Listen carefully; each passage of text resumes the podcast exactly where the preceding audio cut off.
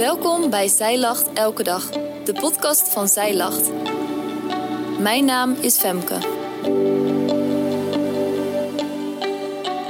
Dit is de overdenking van 15 november, geschreven door schrijfster Danielle Geneugelijk. Ik hoop dat als je dit luistert, je gelooft dat God bestaat en dat je door het bloed van zijn zoon, de Heer Jezus, bij hem mag komen. Maar misschien vraag je wel eens af: wat is geloven nou precies? En wat houdt het in voor mij? De Hebreeënbrief is een heel geschikt Bijbelboek om in te schatgraven. Graaf je mee? De brief aan de Hebreeën is gericht aan de Joodse gelovigen, die te maken kregen met verleidingen. Deze verleidingen waren erop gericht om de goedheid van Christus te verlaten. De schrijver van de brief is onbekend, maar hij kent de apostelen die met Jezus opgetrokken hadden goed. De schrijver gaat ervan uit dat de lezers van zijn brief geleerd zijn in de Torah, de eerste vijf Bijbelboeken van het Oude Testament. In de Hebreeënbrief wordt Jezus vergeleken met belangrijke personen en gebeurtenissen uit de geschiedenis van Israël. Het hoofddoel van deze vergelijkingen is dat Jezus als superieur boven alles en iedereen verheven is. Dit laat zien dat hij waardig is om alle vertrouwen en toewijding te ontvangen.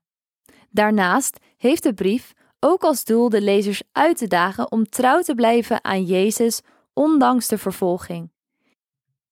In alle vergelijkingen met Jezus klinkt steeds de waarschuwing om Jezus niet te verlaten.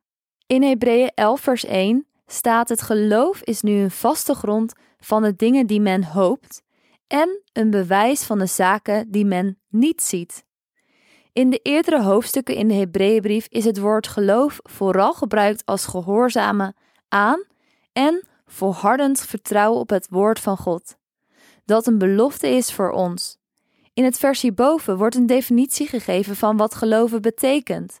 Met de dingen die gehoopt worden, wordt de heerlijkheid bedoeld die de gelovigen bij de komst van Jezus zullen ontvangen, de vervulling van Gods belofte. En de zaken die niet gezien worden, hebben betrekking op de hemelse werkelijkheid die wij als mens nou eenmaal niet kunnen waarnemen. Geloof is vertrouwen op God en dat leidt tot gehoorzaamheid van Zijn wil.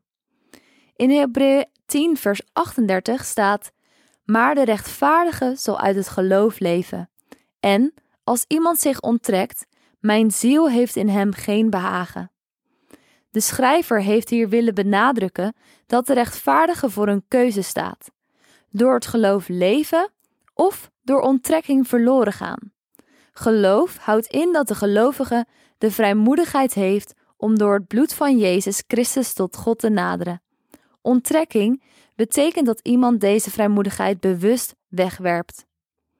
In Hebreeën 11, vers 30 tot 31 staat: Door het geloof zijn de muren van Jericho gevallen, nadat ze zeven dagen toe omringd waren geweest.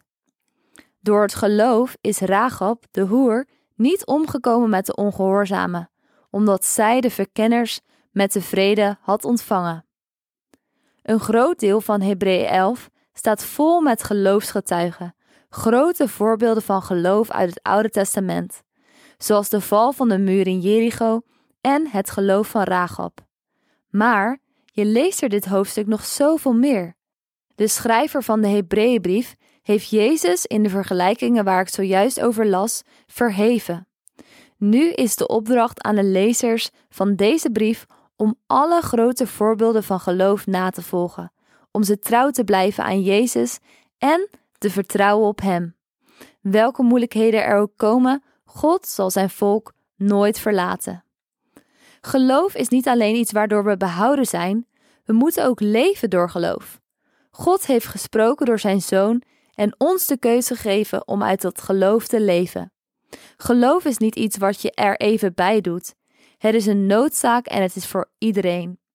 Zoals de geloofsgetuigen weergeven in Hebreeën 11, is geloof nodig voor alle facetten van ons leven. Geloof geeft helaas niet de zekerheid dat we hier op aarde bevrijd of beschermd zullen zijn van ellende. Maar belangrijk is dat we hopen op de heerlijkheid die we zullen ontvangen bij de wederkomst. Hoe zit dat bij jou? Voordat je gaat, Advent start dit jaar op 3 december. Doe jij mee met ons leesplan samen met Maria? In dit leesplan behandelen we in drie weken het loflied van Maria met prachtige adventskaarten om mooi in huis neer te zetten. Bestel via onze webshop voor 9,95 of doe gratis mee via de blog of podcast. Dankjewel dat jij hebt geluisterd naar de overdenking van vandaag. Wil je de overdenking nalezen? Check dan onze website. Je vindt er ook meer toffe dingen die jou helpen om de Bijbel vaker te openen, zoals boeken, Bijbels, cursussen en evenementen. Morgen ben ik weer bij je terug met een nieuwe overdenking. Tot dan!